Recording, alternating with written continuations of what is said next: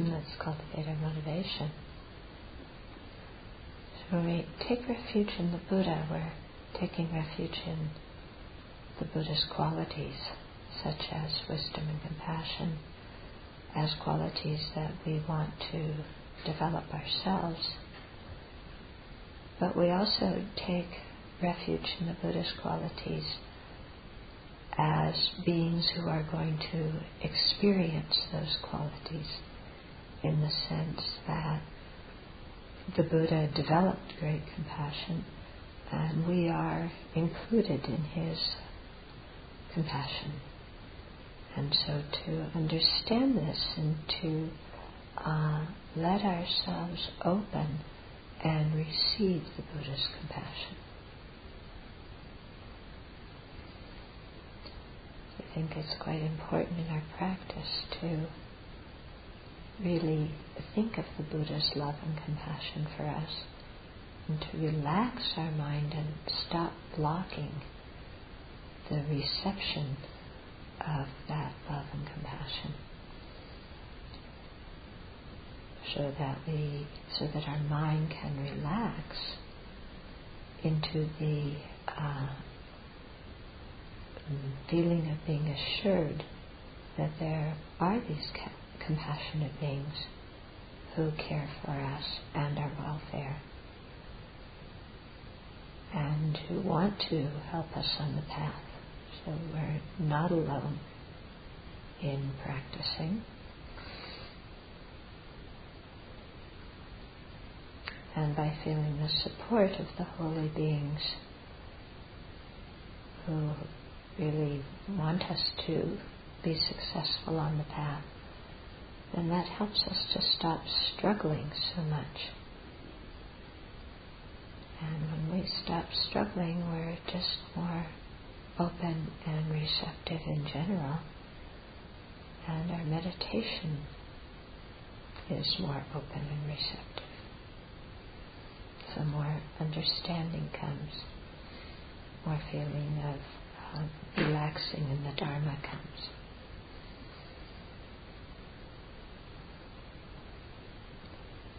And so let's remember the quality of the, the Buddha's quality of compassion. Let our mind rest in that. And then approach the Dharma with enthusiasm and the wish to become like the Buddha, especially by developing the altruism and compassion that he has for all living beings and seeking enlightenment for that purpose.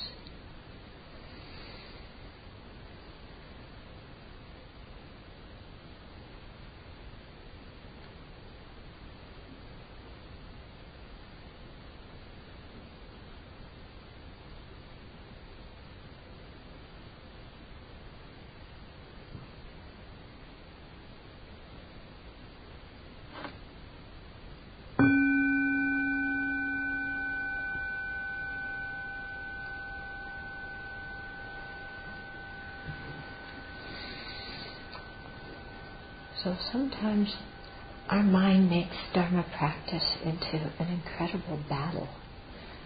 It's like the Civil War, the Battle of the Bulge, you know, Hiroshima.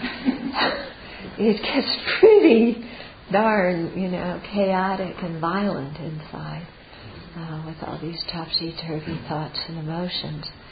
And I think it's very helpful to really think of uh, the Buddha at that time and recollect the Buddha's qualities and especially the Buddha's compassion and really see that we're part, we are the objects of the Buddha's compassion. It's not like the Buddha developed compassion for everybody else but me.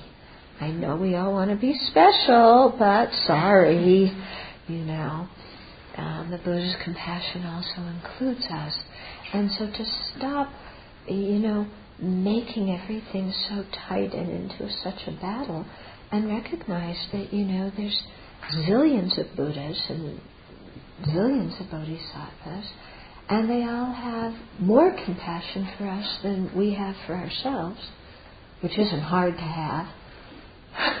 Sometimes we're pretty darn hard on ourselves. But, um, you know, they really have these good wishes and compassion and affection for us. And so to understand that and to let that in, okay, instead of feeling, you know, I'm practicing the Dharma and I'm sitting here. Sometimes, I, you know, this image of, you know, like a warhead, this kind of metal casing, you know, and here I am, this upright warhead inside this metal casing with a pointed top and it's steel all the way around. I'm sitting in here trying to practice the Dharma. you know, that's what we're like sometimes. You know, I was just like, wait a minute. Remember the Buddha's compassion for us. You know, the Buddha isn't making us in, into a battle. Why do we? Why should we? You know, the Buddha attained enlightenment for our benefit and has been sending out this compassion for eons. Why don't we just like turn the radio on so that the the waves can come in? Yeah? Why are we like, yeah, I don't want any compassion, I'm fine. you know, who are we kidding? It's like compassion is what we all want, isn't it? And so if we open our mind to feel the Buddha's compassion, it can help us be more patient and tolerant and have more compassion for others as well as for ourselves. Okay? So don't make the Buddha's compassion something intellectual, but really experience it and feel it and know it's there. I went through a, a period in my practice I felt so lonely and I just wanted somebody to hug me. And of course, you know, I'm nun, I can't go around and say, oh, somebody to hug me. so I used to imagine Chenrezig with all thousand arms hugging me, you know, and I just thought, how would that feel to sit there and have Chenrezig with all thousand arms hug me? And I just imagined that. And that fulfilled my emotional need to be hugged. You know? you just kind of open yourself to that. Okay. I just wanted to talk a little bit first about, um, you know, because we're talking about exploring monastic life, and particularly in their what's important is the uh, higher training in ethical conduct. You know, as we're seeing, monastic life isn't just about that particular higher training. It also involves bodhicitta, higher training in concentration, higher training in wisdom. wisdom. But the precepts are contained within the higher training of uh, ethical conduct. And that is, of the three higher trainings, it's the first one Okay?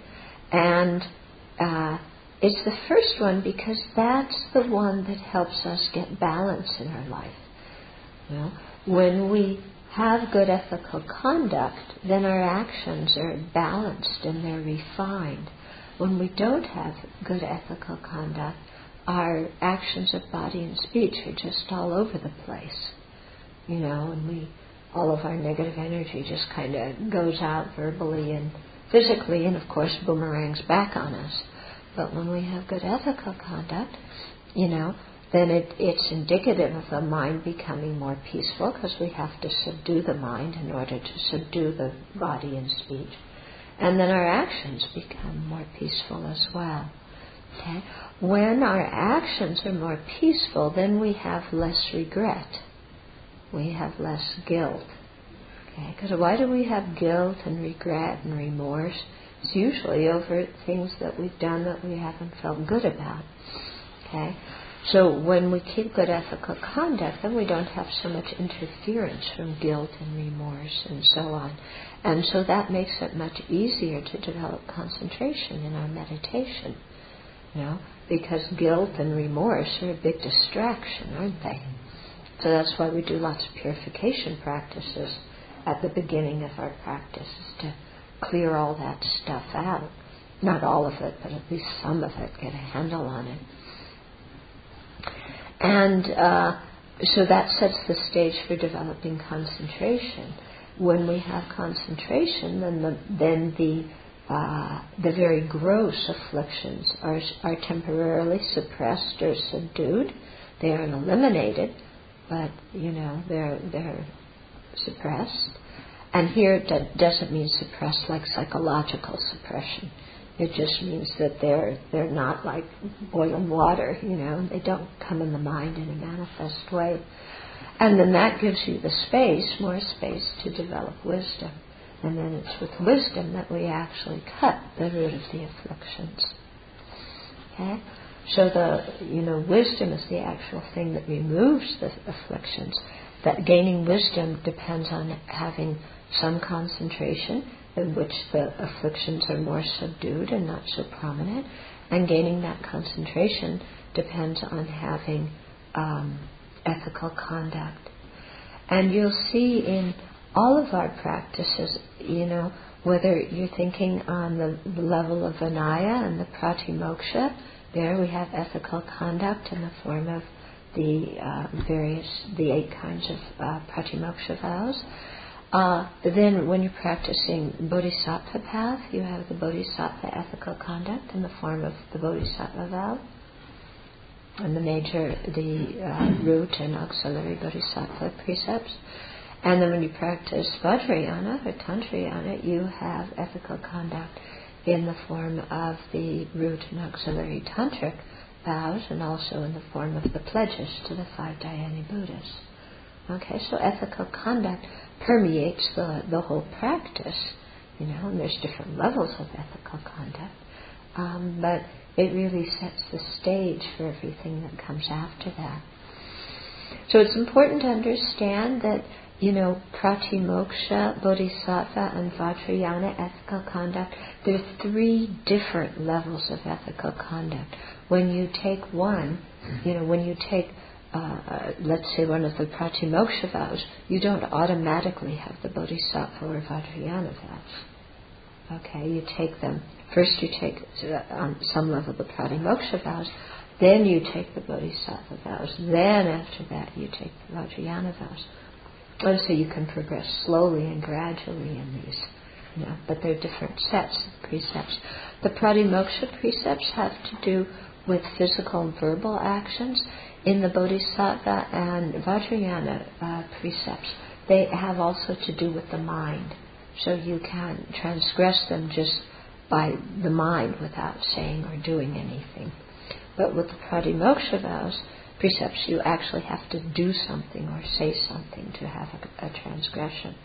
Yeah, but of course, to prevent transgressions, you have to c- control your mind because the mind is the source of what the body and speech do. Okay, so there's eight kinds of pratimoksha precepts.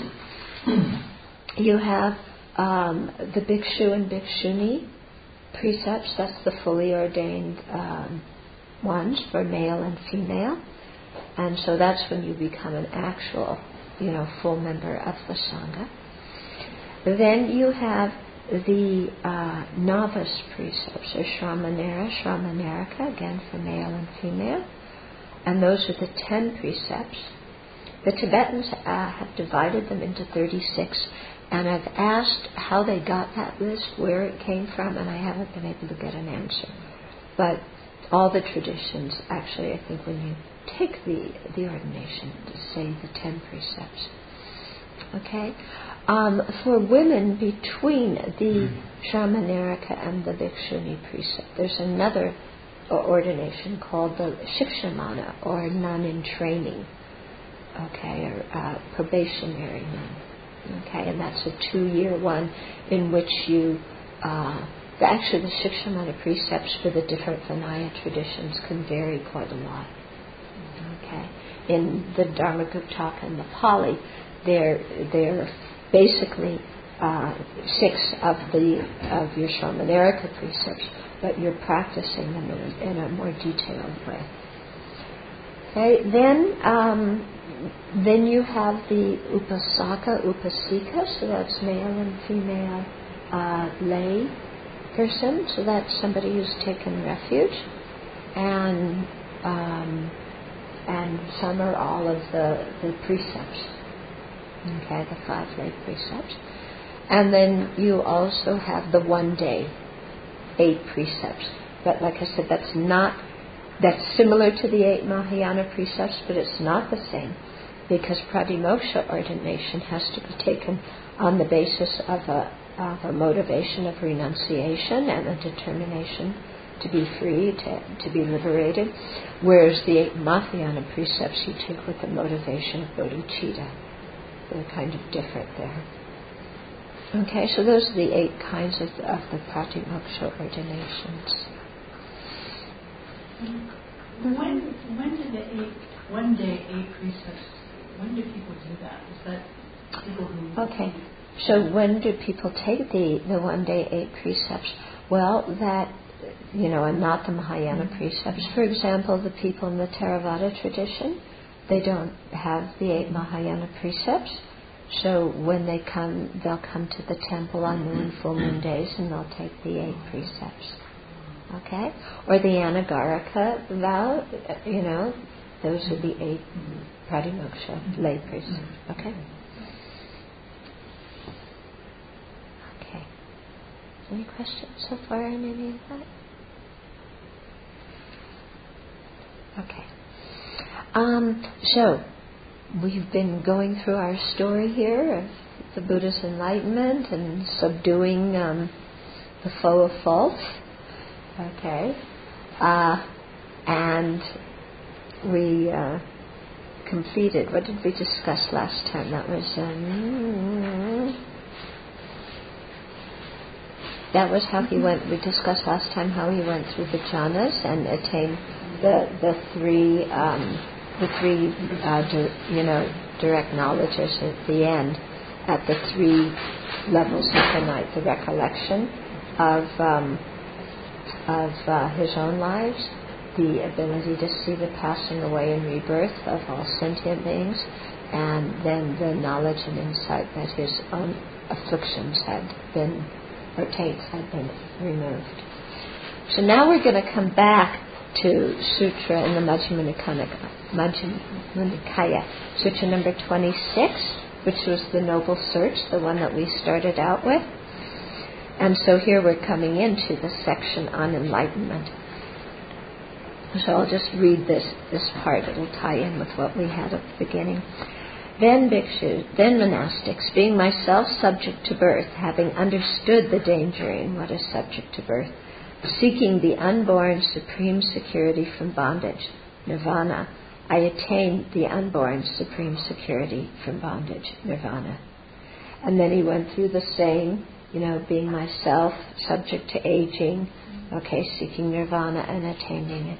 And then the same for sickness, for death, for um, sorrow and for defilement. Okay, so it's repeated the the um, the thing. Okay, so uh, I attain the undefiled supreme security from bondage, nirvana. The knowledge and vision arose in me. My deliverance is unshakable. This is my last birth. Now there is no renewal of being. Okay, so according to the to the Pali scriptures, the Buddha was born as a bodhisattva, still under the influence of afflictions and karma, and then attained enlightenment in that life. And so that's why he says, you know, this is my last birth in samsara, and there's no more becoming. So that link of, of becoming in the 12 links, which is the ripening of the karma, just as you're about ready to take birth. There's no more of that. Okay. In the Mahayana scheme, Shakyamuni Buddha was enlightened eons ago and manifest in this way as a way to um, show us the, the way to practice ourselves. Yeah. But he did this as a as an emanation body, uh, you know, acting that that out, not because he he was really, you know, needed to do all those things. Um, when I uh, received ordination in Taiwan, the temple I was at had a. Um, they had the pictures of the twelve deeds of the Buddha. Uh, you know, some around around the outside of the temple. So it's quite a large temple. So when you circumambulate it, you can look at you know uh, pictures of all the twelve deeds of the Buddha, and it, it's quite inspiring. You know, because thinking about the Buddha's life can become a whole meditation in itself, because you really see the Buddha as showing an example through how he lived of what we need to do.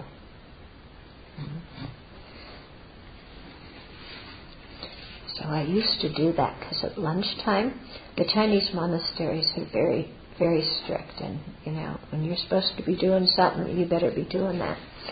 So I don't like to sleep in the afternoon, but you know, they wanted us to take a nap in the afternoon. So I had to lie down because they would come through and make sure we were all in our in our dorm rooms. Um, and so I'd have to lie down, and uh, you know, while they came checking us. And and then sometimes I would kind of get up a little early, and I'd go out and I would circumambulate the temple, and just look at the the scenes of the twelve uh, deeds of the Buddha and contemplate them. I found it very very inspiring. But I had to time it right.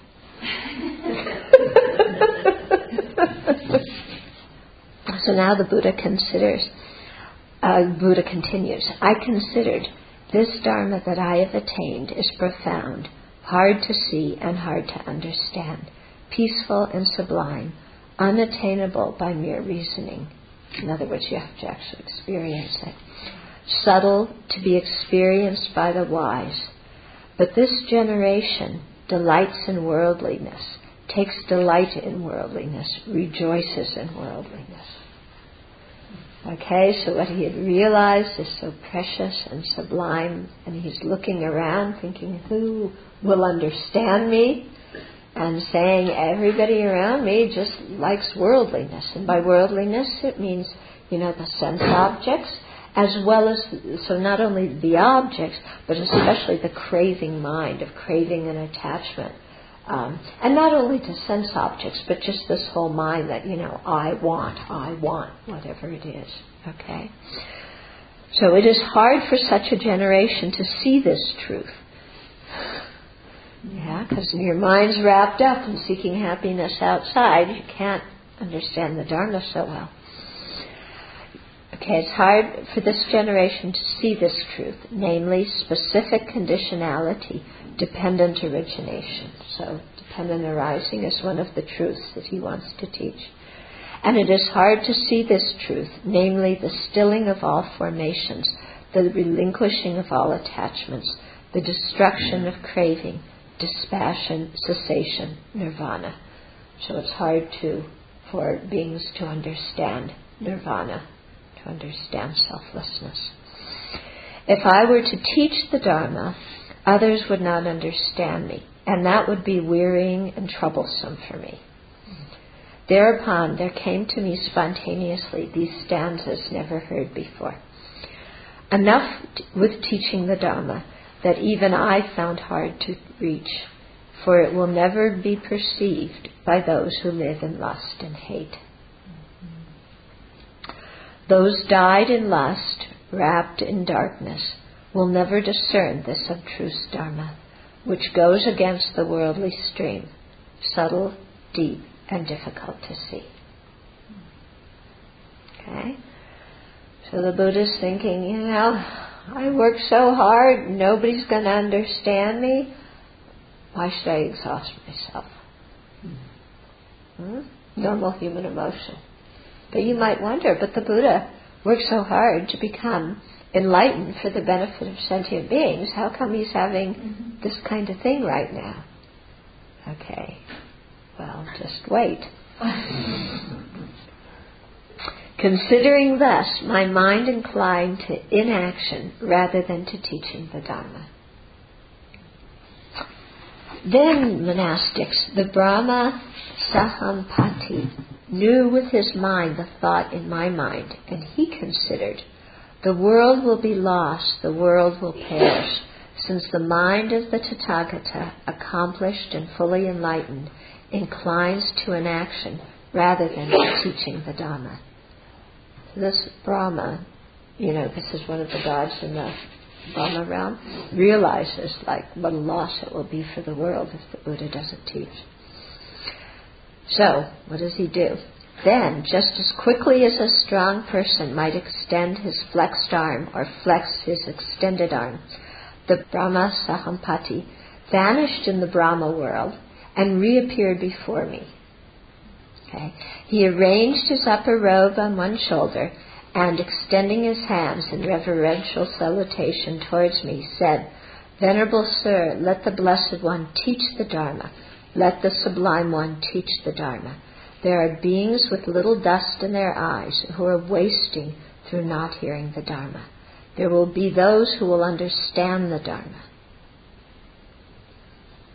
So he's encouraging the Buddha. Okay? The Brahma Sahampati spoke thus, and then he said further. In Magadha, that's the area where the Buddha was, in Magadha there have appeared till now impure teachings devised by those still stained. Open the doors to the deathless, in other words, nirvana. Let them hear the Dharma that the stainless one has found. Just as one who stands on a mountain peak can see below the people all around, so, O wise one, all seeing sage, ascend the palace of the Dharma. Let the sorrowless one survey this human breed, engulfed in sorrow, overcome by birth and old age. So he's appealing to the Buddha's compassion.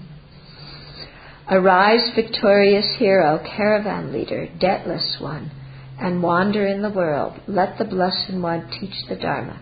There will be those who will understand. The Buddha continues Then I listened to the Brahma's pleading, and out of compassion for beings, I surveyed the world with the eye of the Buddha. Surveying the world with the eye of a Buddha, I saw beings with little dust in their eyes. Okay, means little, few uh, obscurations. Okay, I saw beings with little dust in their eyes and with much dust in their eyes, with keen faculties, with dull faculties. In other words, people who had very sharp faculties who can actualize the Dharma quickly, those who are more obscured, more obtuse, who it will take them longer. Beings with good qualities and with bad qualities, easy to teach and hard to teach. And some who dwelt seeing fear and blame and in the other world. Okay? So some who dwelt seeing fear and blame and in the other world. Now we hear the words fear and we hear the word blame and we don't want anything to do with it. Okay. What this means, okay, those who dwelt seeing fear, this is a wisdom kind of fear, seeing the disadvantages. Okay? So it's like, you know, when when you have really strong ethical conduct, you have a wisdom fear of being mindless and and you know acting whatever kind of way. So we're not talking about neurotic fear here. Okay, blame. What blame means here is uh, unwholesome actions, negative actions. Okay, so what is blameworthy? Okay, what is blameworthy by the wise? Okay, what is it that wise people do not do? That the unwholesome actions, the destructive actions. So that's what blame here. Seeing fear and blame, meaning being concerned about doing non virtuous actions, that will lead us to a painful life. So they have fear and blame, and they have fear in the other world. In other words, they realize that their actions are going to create the causes for what they'll become in a future life, And they care about that. They're concerned about that. They aren't just brushing away what happens in the future, saying, oh, I only know what happens now, and that's all I care about. But recognizing that the mind just doesn't stop, it continues. So they have concern about that. Okay? Just as in a pond of blue or red or white lotuses, some lotuses that are born, some lotuses that are born and grow in the water thrive immersed in the water without rising out of it. And some other lotuses that are born and grow in the water rest on the water's surface. And some other lotuses that are born and grow in the water rise out of the water and stand clear, unwetted by it. So too, surveying the world with the eye of a Buddha, I saw beings with little dust in their eyes and with much dust in their eyes, with keen faculties and with dull faculties, with good qualities and with bad qualities, easy to teach and hard to teach, and some who dwelt seeing fear and blame and in the other world. Okay. Then I replied to the Brahma Sahampati in stanzas Open for them are the doors to the deathless. Let those with ears now show their faith. Thinking it would be troublesome, O Brahma, I did not speak the Dharma, subtle and sublime. Then the Brahma Sahampati thought, I have created the opportunity for the Blessed One to teach the Dharma. And after paying homage to me, keeping me on his right side, he thereupon departed at once. I went back to the Brahma realm. So why, if the Buddha got enlightened with the motivation of bodhicitta, did he think not to teach? And why did the Brahma Sahampati come and request him? Teach us that we need to request teachings. Okay, it's showing that we need to request teachings. You didn't think anyone would, you know, listen to him or understand, or that he could even articulate, maybe. Mm-hmm. But he's a fully enlightened one, wouldn't he? Know that there were beings. So why why this whole thing? Yeah. So also to benefit this Brahman by doing, making that request. Okay. Yeah, definitely benefits this Brahman by making the request. Yeah. Mm-hmm. I think it's like he would he understood in his enlightenment that this would be a common feeling of I I won't teach because people won't understand, and then he's modeling to go ahead and do it. To not to trust that there are some people who can. Mm. So you're thinking that in, that the Buddha's thinking that in the future there might be people, people who think this discouraged way. Yeah, who think in a discouraged way about something virtuous. Yeah. And he's showing the example in his own actions of overcoming that discouragement and going ahead and doing the virtuous Yeah. action anyway. Yeah. hmm Just thinking that in Buddhism in general is one of our main things we don't proselytize. hmm And so you wait for that to be requested. Mhm, So yeah. something that's carried on today. Yeah. So not proselytizing, letting people come. Yeah. Yeah. So it's kind of all of these things. Basically, it's um, if the Buddha had gotten enlightened and came out and said, Here I am, I'm going to teach you, everybody would just take it for granted, wouldn't they? And all the future generations, here we are 25, 2600 years later, you know, oh yeah, Buddha got enlightened, then he came and taught. You know, and we just take it for granted. Oh yeah, the Buddha's my servant. He walks around India for 45 years teaching. You know, we we sometimes really take things for granted, don't we? But when we consider that, you know, from our perspective, that the Buddha almost didn't teach, and then we think, wow, what would happen to me if the Buddha, Buddha hadn't taught? Where would I be without the Dharma? You know, and spend a meditation or two or three or ten thinking where just this life, forget future life, start out with just this life. What would this life be if you hadn't met the Dharma? What would this life be if there were no Dharma in this world for you to hear? Okay. So spend a session on that and then think, what about future lives? What about my liberation and enlightenment? Where would I be if the Buddha hadn't taught? What would my future life be if I couldn't learn the Dharma in this life? What are my chances for liberation and enlightenment if the Buddha hadn't taught the Dharma? And see it in the big picture of our continuing cycling in samsara, one rebirth after the next after the next. And where would we be if the Buddha had decided not to teach? Yeah? So that reflection is something very important for us and very powerful for us, you know, and it makes us appreciate the teachings and it pulls us out of our complacency and really helps us to see the Buddha's kindness. And then also the kindness of this Brahma who, you know, knowing that there's all sorts of people like us, went and made this request to the Buddha. You know, of course, the Buddha never thought not to teach the Dharma.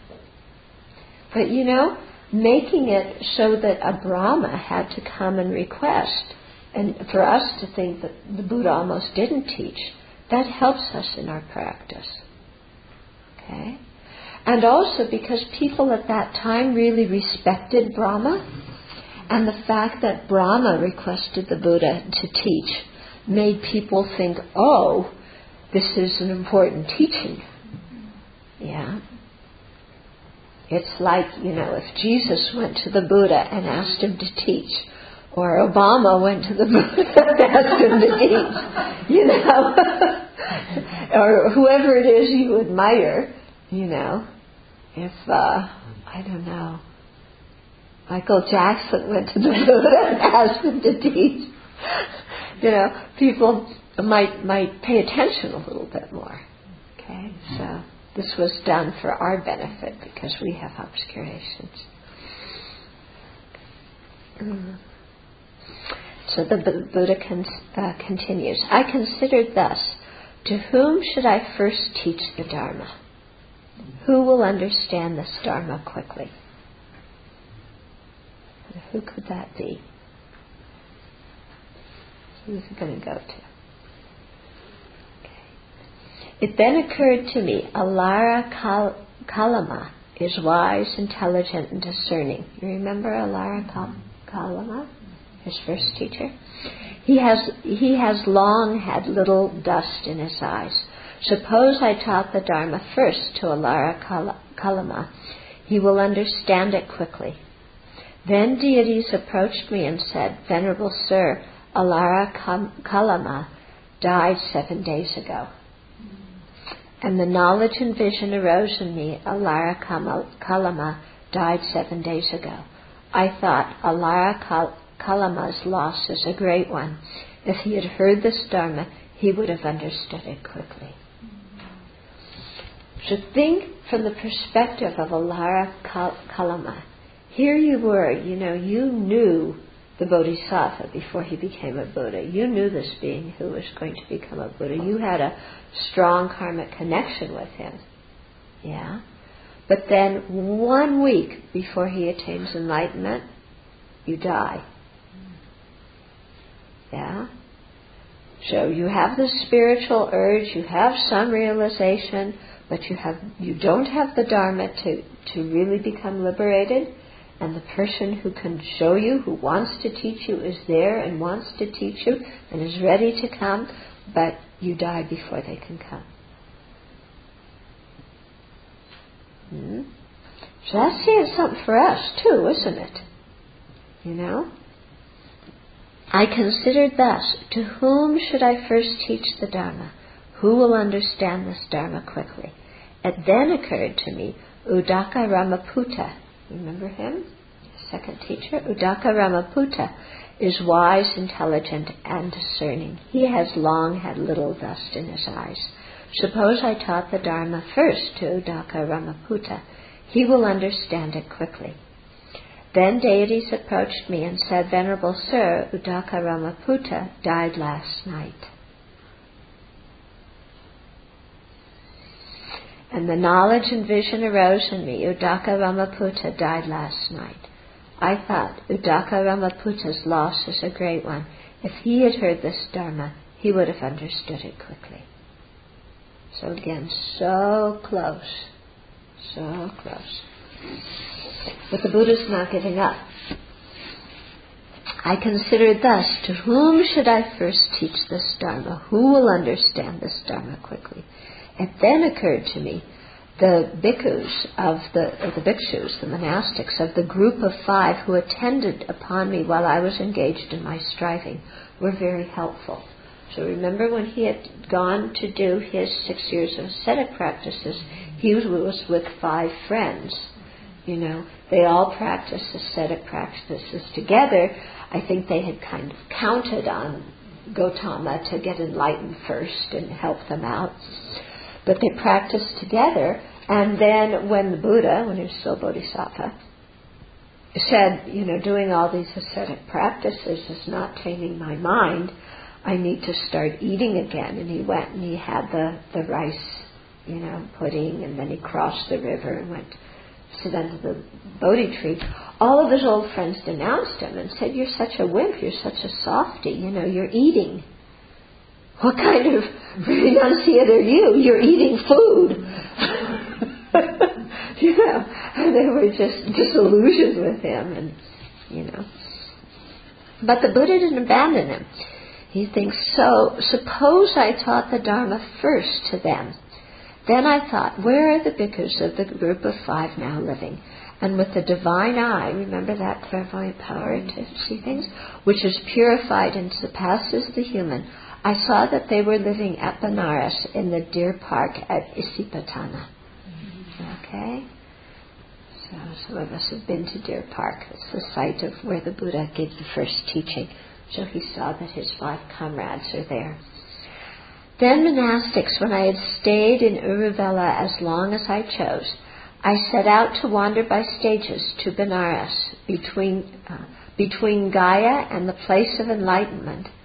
Okay, so between Bodh Gaya and Gaya.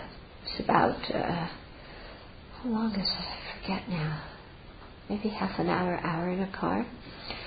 The uh, Jivaka Upaka, so one person, saw me on the road and said, Friend, your faculties are clear, the color of your skin is pure and bright. Under whom have you gone forth, friend? Who is your teacher? Whose Dharma do, uh, do you profess? So, you know, this man saw there's something special about the Buddha. He's like really radiant and glowing and everything. And I replied to the Ajivaka Upaka in stanzas. I am one who has transcended all, a knower of all, unsullied among all things, renouncing all, by craving ceasing freed. Having known this all for myself, to whom should I point as teacher?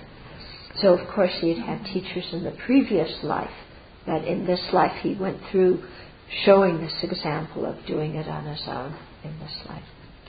I have no teacher, and one like me exists nowhere in all the world, with all its gods, because I have no person for my counterpart. I am the accomplished one in the world. I am the teacher supreme. I alone am a fully enlightened one, whose fires are quenched and extinguished. I go now to the city of Kasi to set in motion the wheel of Dharma. In a world that has become blind, I go to beat the drum of the deathless. And then uh, the Ajivaka Upaka replies, By your claims, friend, you ought to be the universal victor. In other words, a special of Tathagata. The victors are those like me. Ajivaka? Oh yeah, okay. So he just so uh, he just said, by your claims, friend, you ought to be the universal victor. And then the Buddha replied, the victors are those like me who have won to destruction of taints. I have vanquished all evil states. Therefore, Upaka, I am a victor. When this was said, the Jivaka Upaka said, May it be so, friend. Shaking his head, he took a bypath and departed. so he saw that there was something special there, but it's like he couldn't, you know, either humble himself enough or do whatever needed to be done. He just took the bypath and went on his way. Then monastics, wandering by stages, I eventually came to Benares, to the deer part at Isipatana, and I approached the bhikshus of the group of five. The bhikshus saw me coming in the distance, and they agreed upon themselves thus. Okay, so they had a little pact among themselves when they saw Gautama coming. Friends, here come the recluse Gautama, who lives luxuriously who gave up his striving and reverted to luxury. We should not pay homage to him, or rise up for him, or receive his bowl and outer robe. But a seat may be prepared for him. If he likes, he may sit down. So they're like, you know, completely out to lunch, thinking, you know, he's a softy, he has nothing to say, nothing to offer.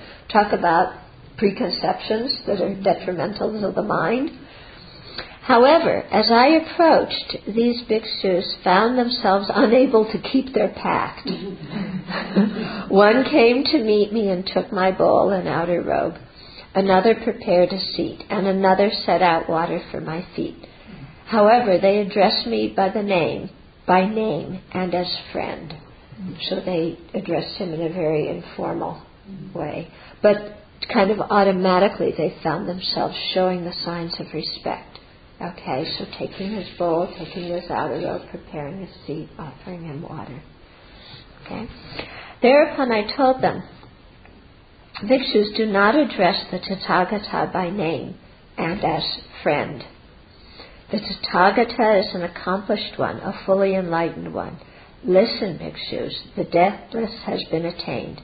I shall instruct you, I shall teach you the Dharma, practicing as you are instructed by realizing for yourselves here and now through direct knowledge, you will soon enter upon and abide in that supreme goal of the holy life, for the sake of which clansmen rightly go forth from the home life into the homeless. So he's saying, you know, I was your friend, but I'm the Tathagata now.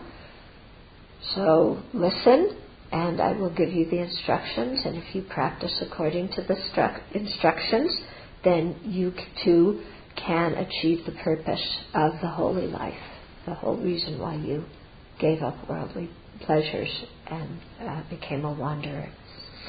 Now you might wonder, you know, why is the Buddha stating so explicitly here, I'm the accomplished one, I'm the Tathagata, you know? Because it, it even comes in the pratimoksha precepts that we're not supposed to talk about our attainments and all. Well, I think the Buddha must be an exception of some sort. yeah. Because most people, when they talk about their attainments, to get fame or wealth or offerings or something like this. And the Buddha, I think, was doing this out of compassion for the people around him so that they would stop and think and hopefully recognize his qualities. He wasn't seeking fame or offerings or, or whatever. But, you know, since the time of the Buddha, I mean, the rest of the people who go around, we have so many people claiming to be enlightened these days, don't we? You know, you look in any New Age newspaper and they'll happily teach you for ninety nine ninety nine, special price for you, my friend. yeah. So, um, you know, th- this kind of thing is not to be relied on. But I guess at the time of the Buddha, when you had somebody like the Buddha, he proclaimed it. But at the same time, he encouraged people to really think about his teachings and to test them like you test gold. Okay? By uh, rubbing and cutting and burning it to really see if it's pure, not just, to take it. Okay? When this was said, the bhikshus of the group of five answered me thus Friend Gotama, they're still calling him friend, Uh, friend Gautama, by the conduct, the practice, and the performance of austerities that you undertook, you did not achieve any superhuman states, any distinction in knowledge and vision worthy of the noble ones. So, you know, you did, by the conduct and practice and all the austerities, you didn't attain any realization. You know, you didn't attain any of the jhanas, you didn't realize nirvana, you know, you didn't do any of these things. Since you now live luxuriously, having given up your striving and reverted to luxury, how have you achieved any superhuman states, any distinction in knowledge and vision worthy of the noble ones? So remember, you know, at the time of the Buddha, people really thought you gain the realizations by torturing the body, and that's how you conquer the attachment. So if you didn't do it, if you didn't get realizations when you were practicing austerities, you're living in the lap of luxury now, you know. How are you going to do attain any realizations now? When this was said, I told them that Tathagata does not live luxuriously. I mean, he's still a wanderer with his bowl and his robe, you know. The Tathagata does not live luxuriously, nor has he given up his striving and reverted to luxury. Okay, the Tathagata is an accomplished one, a fully enlightened one. Listen, monastics, the deathless has been attained. And then he repeats that passage. The deathless has been attained. I shall instruct you. I shall teach you the Dharma, practicing as you are instructed by realizing for yourselves here and now through direct knowledge, you will soon enter upon and abide in that supreme goal of the holy life, for the sake of which clansmen rightly go forth from the home life into homelessness. Repeat it again. But that they're a little bit dense.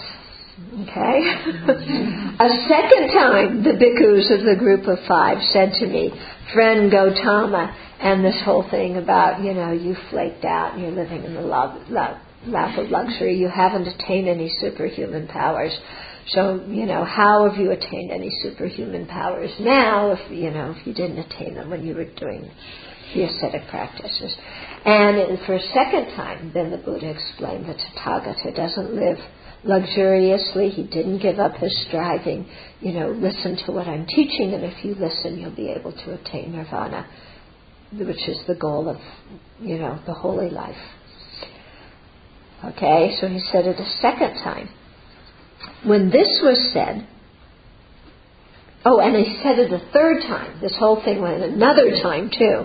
Okay, these guys are pretty dense. Yeah, Buddha really had to. I mean, imagine that the patience he must have had to repeat himself this many times. You know. When this was said, I asked them, Bhikshus, have you ever known me to speak like this before? No, Venerable Sir. Um, Bhikshus, the Tathagata is an accomplished one, a fully enlightened one. Listen, um, Bhikshus, the deathless has been attained. I shall instruct you. I shall teach you the Dharma, practicing as you are instructed for by realizing for yourselves here and now through direct knowledge, you will soon enter upon and abide in that supreme goal of the holy life, for the sake of which clansmen rightly go forth from the home life into homelessness. I was able to convince the bhikshus of the group of five. oh. Then I sometimes instructed the two bhikshus while the three, uh, while the other three went for alms. Okay, because some had to go for alms, and then he would instruct some. And the six of us lived on what those three bhikshus brought back from their alms round. Sometimes I instructed three bhikshus, while the other two went for alms, and the six of us lived on what those two bhikshus brought back from their alms round.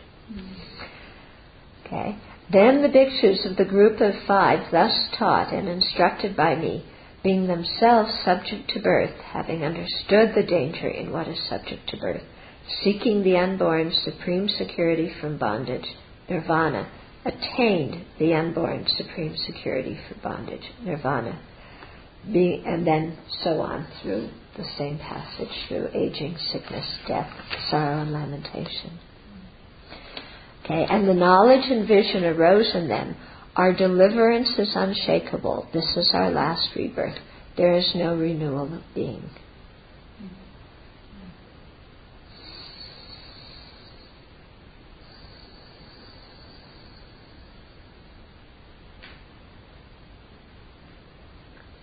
Any questions so far? So what he what he taught them was uh, the Four Noble Truths, which is another sutra. It's, it's recorded in uh, I think in the uh, long discourses of the Buddha. I think maybe I'm wrong. Maybe they're in this one. I can't remember. Sorry, I should know this. Okay, then the Buddha goes on and he talks about sense pleasure.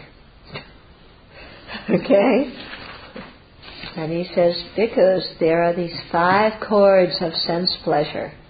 What are the five? Forms cognizable by the eye that are wished for, desired, agreeable, and likable, connected with sensual desire, and provocative of lust. And then the same thing about sounds Okay, and lust here doesn't mean just sexual lust. It means just the mind seeking, you know, sense stimuli. It's looking for something outside of it. So it says the same thing for sounds, odors, flavors, tastes. Okay, those are the five cords of sense pleasure. As to those recluses and Brahmins who are tied to these five cords of sense pleasure, infatuated with them and utterly committed to them, and who use them without seeing the danger in them or understanding the escape from them. Okay, so with it, they, the, you know, ordinary beings see, enjoying just, you know, sense pleasure, and and not just the, you know, just nice smell, sound, taste, and touch, but you know, everything we make up based on that, like if I have money, I am successful. If I have this diploma, I am smart. If uh, somebody likes me, I am, you know, worthwhile. If I have this job, then, you know, I'm competent. All these other things that that you know are, are make up our very very complex personality. You know that we're that is we're very hung up on now. I mean, it could be that maybe in previous centuries, you know, people were just trying to stay alive and the five senses, you know, were just there. And this whole thing about praise and reputation and I mean it was still big there, wherever you have human beings it's big. But you know, we have such complicated minds now sometimes, you know. Money isn't just something that you use to buy something. Money is indicative of your social standing, of your value as a human being, whether you're successful, whether people will love you, whether you have freedom, whether you have power, you know. And so, of course, money was indicative of those things before, but this was, in this particular culture, they didn't really use money a whole lot. Money was just starting to come about. Of course, people had wealth and, you know, people were looked at that way. But we're like so plugged in now to all this kind of stuff and so super sensitive about how we appear and if we're competent, if we're worthy, you know, all this kind of complicated stuff we have. Okay, so it includes all of that in here. So they don't see the danger in that, or they don't see the escape also from the five uh, objects of the five senses. So escape here doesn't mean running away, be, you know, because you're you can't face up to it, but you don't see an escape from the craving, and you see that the craving keeps you bound in cyclic existence. Okay? So, for the beings like that, it may be understood of them they have met with calamity, met with disaster. The evil one, this is Mara. Okay? Mara is one um, mythological figure, or, you know, they say he was born in one of the god realms of some sort, but he was always, you know, kind of, what did they call it, the anti hero, or, you know, antagonist. He always came and made problems for people. Basically, Mara represents ignorance and craving. Okay? So the evil one may do with them as he likes. Suppose a forest deer who was bound lay down on a heap of snares. It might be understood of him he has met with calamity, met with disaster. The hunter can do with him as he likes, and when the hunter comes, he cannot go where he wants. So too, as these recluses and Brahmins who are tied to these five cords of sensual pleasure, etc., etc., it may be understood of them they have met with calamity and met with disaster. The evil one may do with them as he likes. Okay, so the Buddha is really stressing to his five disciples, you know, all these sense pleasures that the whole world is infatuated with. It's like a deer, you know, who is uh, bound in a bunch of snares and just trapped there, and he can't get up, he can't go anywhere. The hunter comes, you know, and what can the poor deer do? He has no power. So, too, you know, when our mind is completely under the influence of the afflictions, especially of attachment, then, you know, we're giving up our power because it's like, and we can see, can't we? When we're really attached to something, it's like we have a ring through our nose and the object of attachment leads us, hmm. you know, around. We can see it, can't we? Yeah? So this is not saying attachment is bad, and it's not saying we're bad people because we have attachment. Okay? What the Buddha is saying is you want to be happy, this is keeping you enslaved. And he's saying, let me teach you the Dharma so you can free yourself from this. And so he's saying this to us out of compassion, not because, you know, he wants to rub it in that we're bad, worthless people because we have attachment. I mean, come on, if we were bad, worthless people because we have attachment, do you think the Buddha would bother teaching us the Dharma? As to those recluses and Brahmins who are not tied to these four, five cords of sensual pleasure, who are not infatuated with them or utterly committed to them, who use them, seeing the danger in them, and understanding the escape from them. So you see these, these recluses and Brahmins who see the danger and understand, you know, that they want to be free of them, they still use these things. Yeah. You still have to eat, you still need a house, you still need a bed of some sort. You still need some kind of clothes. Okay? So you use those things because we have a body. But it may be understood of them they have not met with calamity, not met with disaster. The evil one cannot do with them as he likes. Suppose a forest deer who was unbound lay down on a heap of snares. It might be understood of him he has not met with calamity and not met with disaster. The hunter cannot do with him as he likes. And when the hunter comes, he can go where he wants. So the snares are like the sense objects. He may lie down, but because he's not bound, he can get up and go. So you can use the sense objects and then you're not bound by craving to them. So too, uh, as these recluses and Brahmins who are not tied to the five cords of sensual pleasure, etc., etc., the evil one cannot do with them as he pleases. Okay? Okay, and then he goes on, the Buddha goes on to talk about attaining the um, the four jhanas. Okay,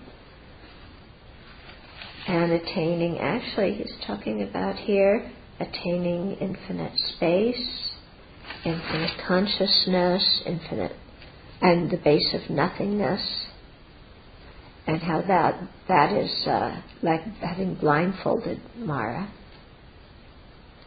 and become invisible to Mara, but you're still not out of it. Okay. So the Buddha's really saying, you know, you have to to, to really be out of it, you have to generate the wisdom that cuts off the taints. And so, such a one who has done that, um, he walks without fear, stands without fear, sits without fear, lies down without fear.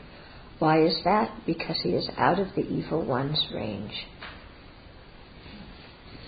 Okay? So Mara, craving ignorance, can't take you and throw you into another rebirth.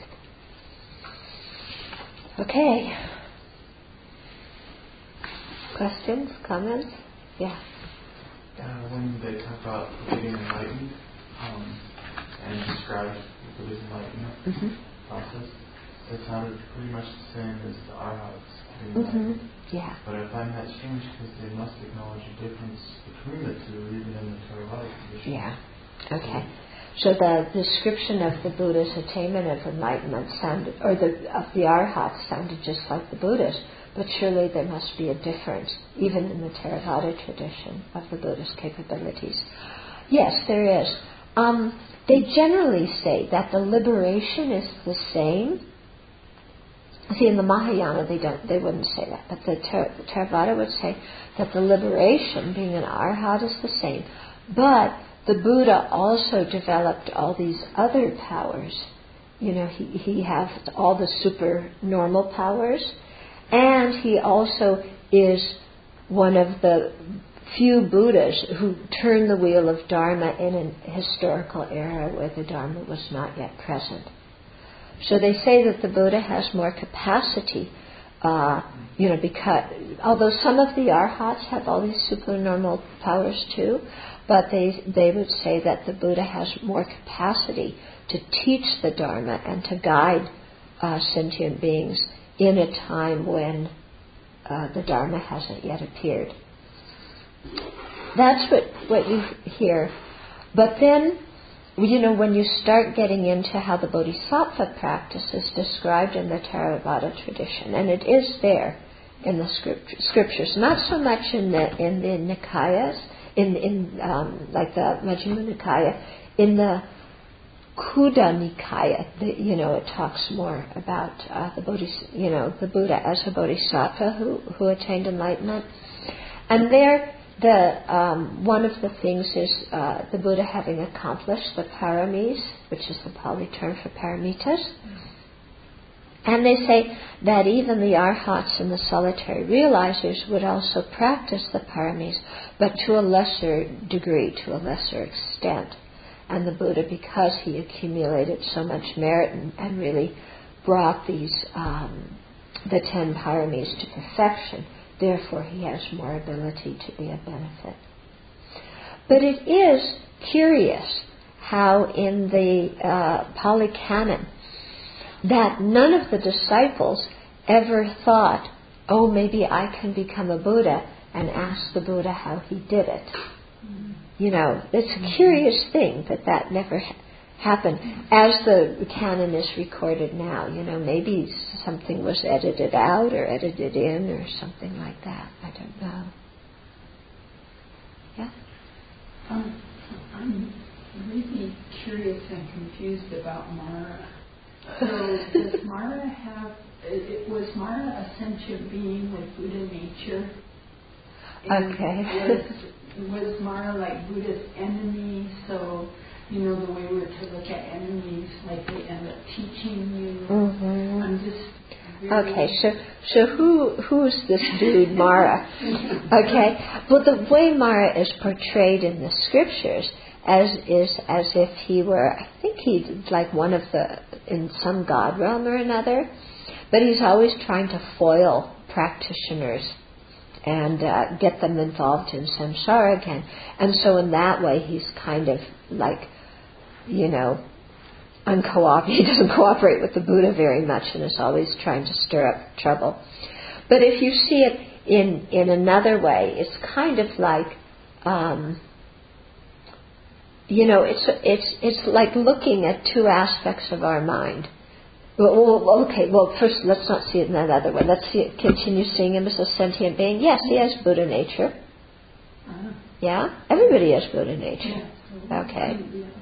Yes, they all have Buddha. He has Buddha nature, but he just has this karma whereby, whereby he's creating so many problems and loves stirring up problems. Okay. In another way, if you kind of step back, you can see it as, you know, a kind of role that you would be expected You know, like in our own mind, when we have a really virtuous mind, then sometimes our ego throws a fit. Mm-hmm. Okay? So, like on the night before the Buddha's enlightenment, while he was meditating, first Mara sent down um, hordes of armies, you know, to make the Buddha frightened and angry and upset, and the Buddha instead uh, transformed their weapons into flowers and they rained down. Then Mara set down all of his, da- his daughters who were flirting with the Buddha and walking around very seductively to try and distract him, and the Buddha turned them into old hags. And then, what was the last thing that Mara set down? He told them he was uh, not qualified. He told them he was not qualified. And then to put it the earth touching. Yeah, and then the Buddha touched the earth, and, and the earth goddess came and, and uh, testified to his realization. Okay, so that's just kind of showing like how our mind works.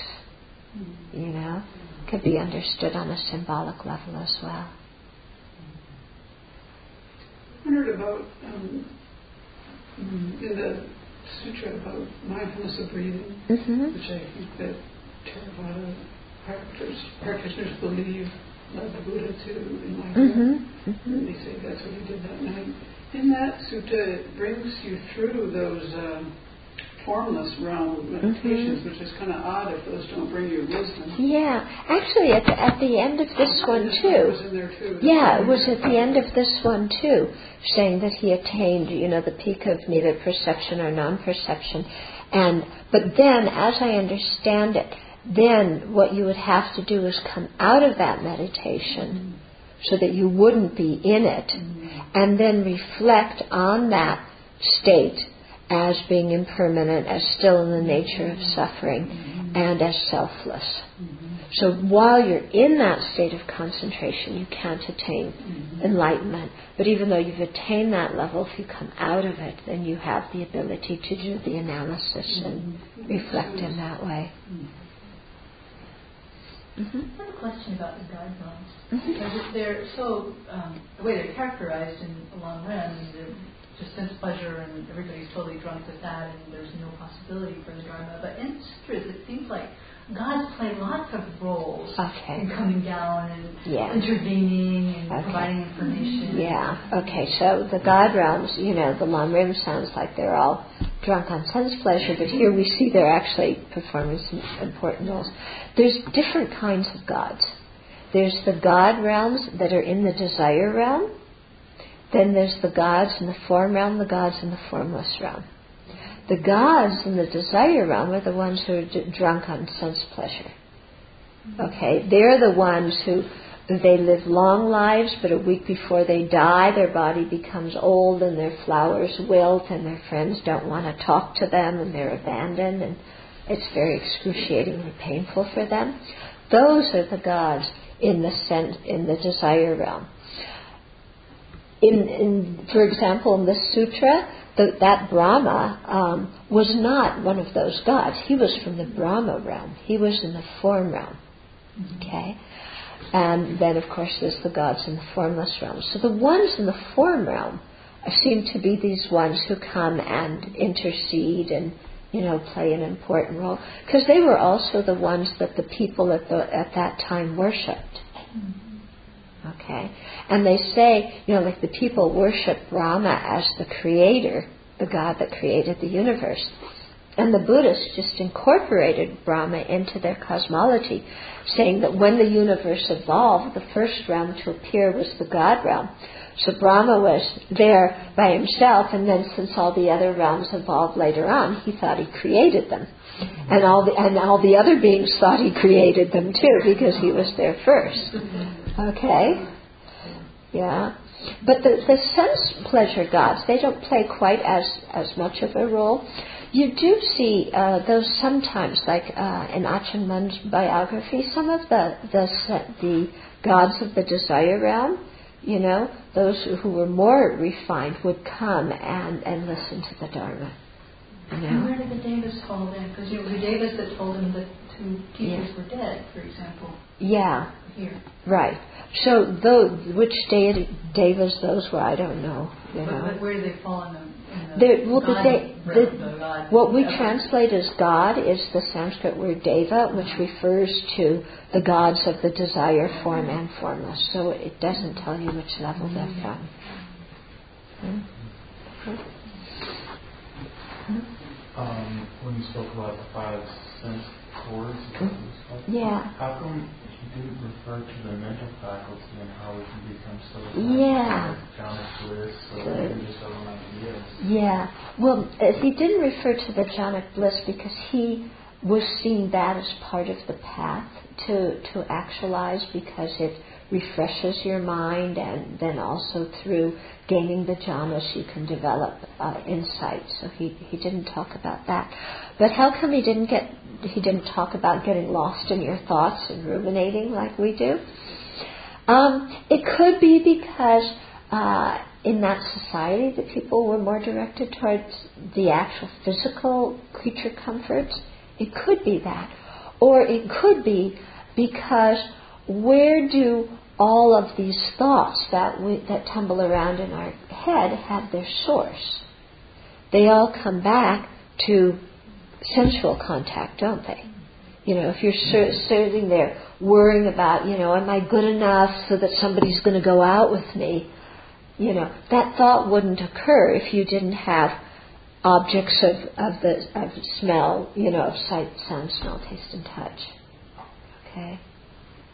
It seemed though that the audience he was speaking to was the ascetics who Yeah. were quite um, fighting against that side, but could have at the same time been quite indulgent in like mental aspects of Mhm. well, like for example, it sounds like they're quite prideful Mm-hmm. and they're quite full of that, and it Yeah. sounds like that's a major issue for them. Mhm.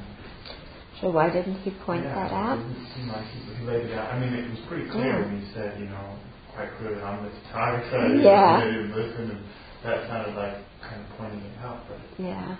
strange. Yeah, I, do, I don't know why he, he did that. There's certainly other places in, in the scriptures where he talks about arrogance and conceit and those kinds of things, you know. But here, perhaps it was that he really wanted to emphasize sense pleasure as, as one of the principal distractions. Did I get it right that he talked about that after they attained? That? Yeah. Yeah, it seems well they they got realizations in different levels, you know. I think there was after even one of the first teachings, one of them attained stream enterer, but then some of the other ones it took them a few more teachings. But in this sutra it sounds like he's teaching them over a period of time, you know. But then he can still emphasize that, can't he? You know, because he's also saying it for people like us who are going to come later. Okay.